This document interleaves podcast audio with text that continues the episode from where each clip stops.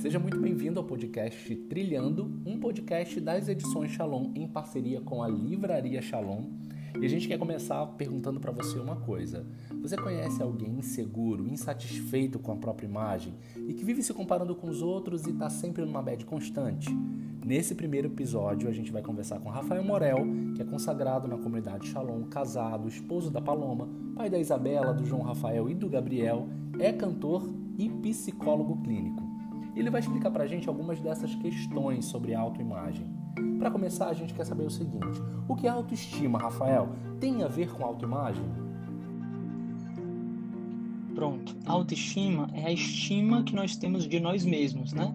É a capacidade que a gente tem de valorizar ou não a nossa identidade, se estamos satisfeitos com o que somos, se confiamos ou não em nós mesmos, se reconhecemos o nosso valor. Então, tudo isso engloba essa autoestima, né? Que é a avaliação que cada um faz de si, das suas características ali emocionais e comportamentais. E essas características, essa autoestima, ela se desenvolve desde a infância, né? Conforme a gente vai recebendo elogios e somos reconhecidos, né? Pelos pais, pelos familiares, diante das conquistas que nós alcançamos, isso tudo vai é, construindo a nossa autoestima.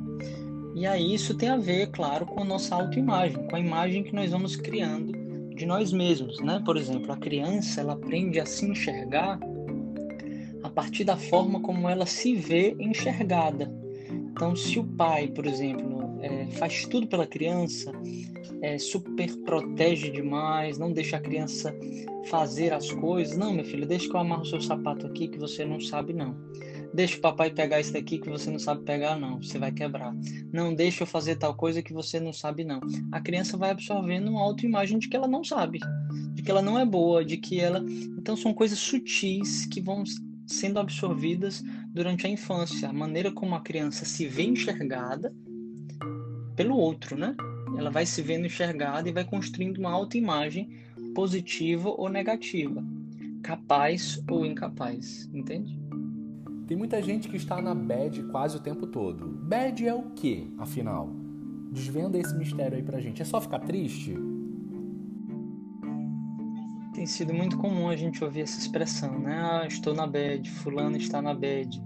Né? Esse na bad é está mal, né? Está é, com a predominância de pensamentos negativos, está com uma imaginação que tende a projeções negativas, que pode dar margem para contextos de, é, de ansiedade e de depressão se não forem bem administrados. Né? Então, esse estar na bad é quando eu olho para a minha vida e não vejo nada de positivo, não vejo nada de construtivo, não vejo muitas perspectivas, né? E fico sem ação diante da minha vida. E aí começo a fazer comparações muitas vezes que agrava, né? O Instagram, por exemplo, ele é um, ele pode ser uma armadilha.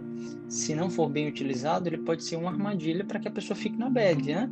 Para que ela fique mal, para que ela olhe para a vida dela e diga, poxa, minha vida é, é, não, tem, não tem muita perspectiva, né? Porque você olha para a imagem no Instagram, todas as pessoas estão muito bem, obrigado, estão muito felizes, porque ninguém vai postar coisa ruim, né? Ninguém posta os problemas, os conflitos, a gente só posta as, as coisas boas. E aí a gente fica se comparando a vida das outras pessoas, ah, porque fulano tá viajando, ah, porque o relacionamento da fulana é excelente o meu não é.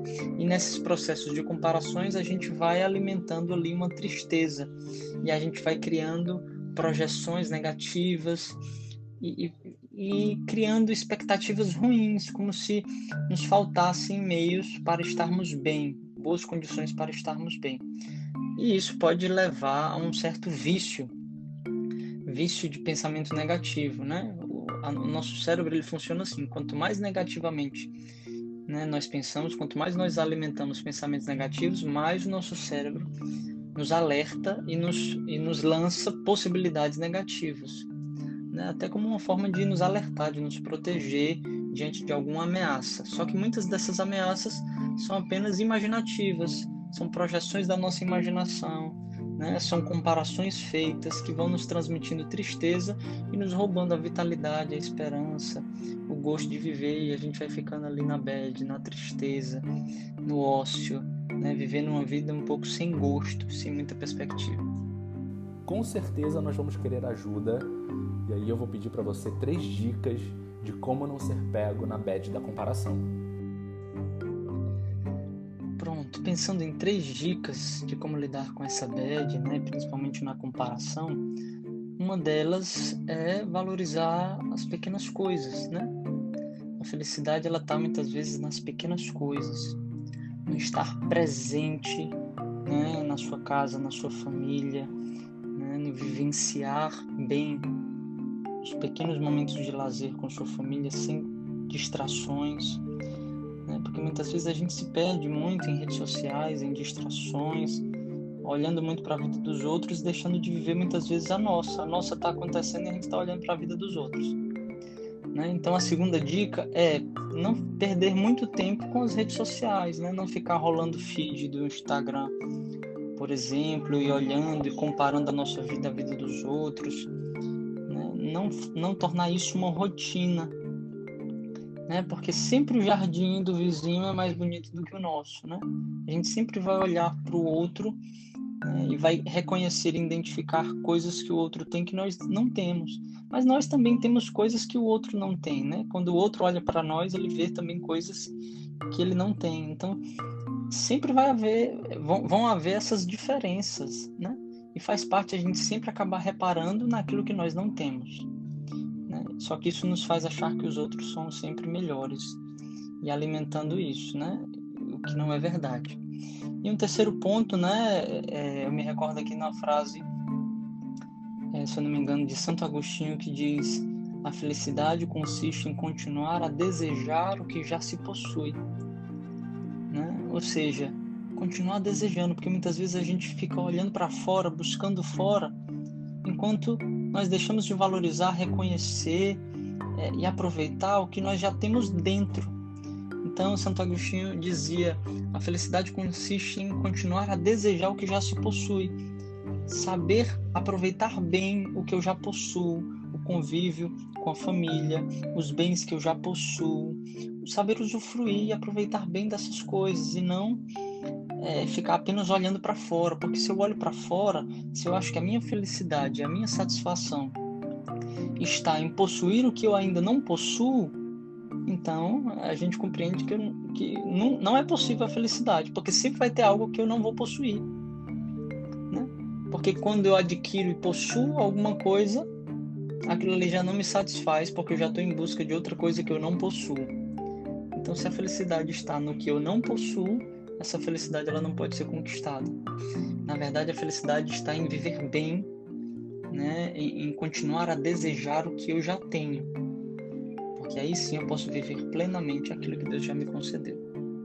Que dicas incríveis o Rafael trouxe pra gente. Muito obrigado, Rafael. Shalom, Deus te abençoe. E você que está ouvindo o podcast Trilhando, aproveite e vai no nosso Instagram, Livraria Shalom, e diga o que você achou desse primeiro episódio. No próximo, a gente vai desvendar como a oração pode nos ajudar a ter uma autoimagem adequada. Eu espero você. Até lá, hein? Shalom.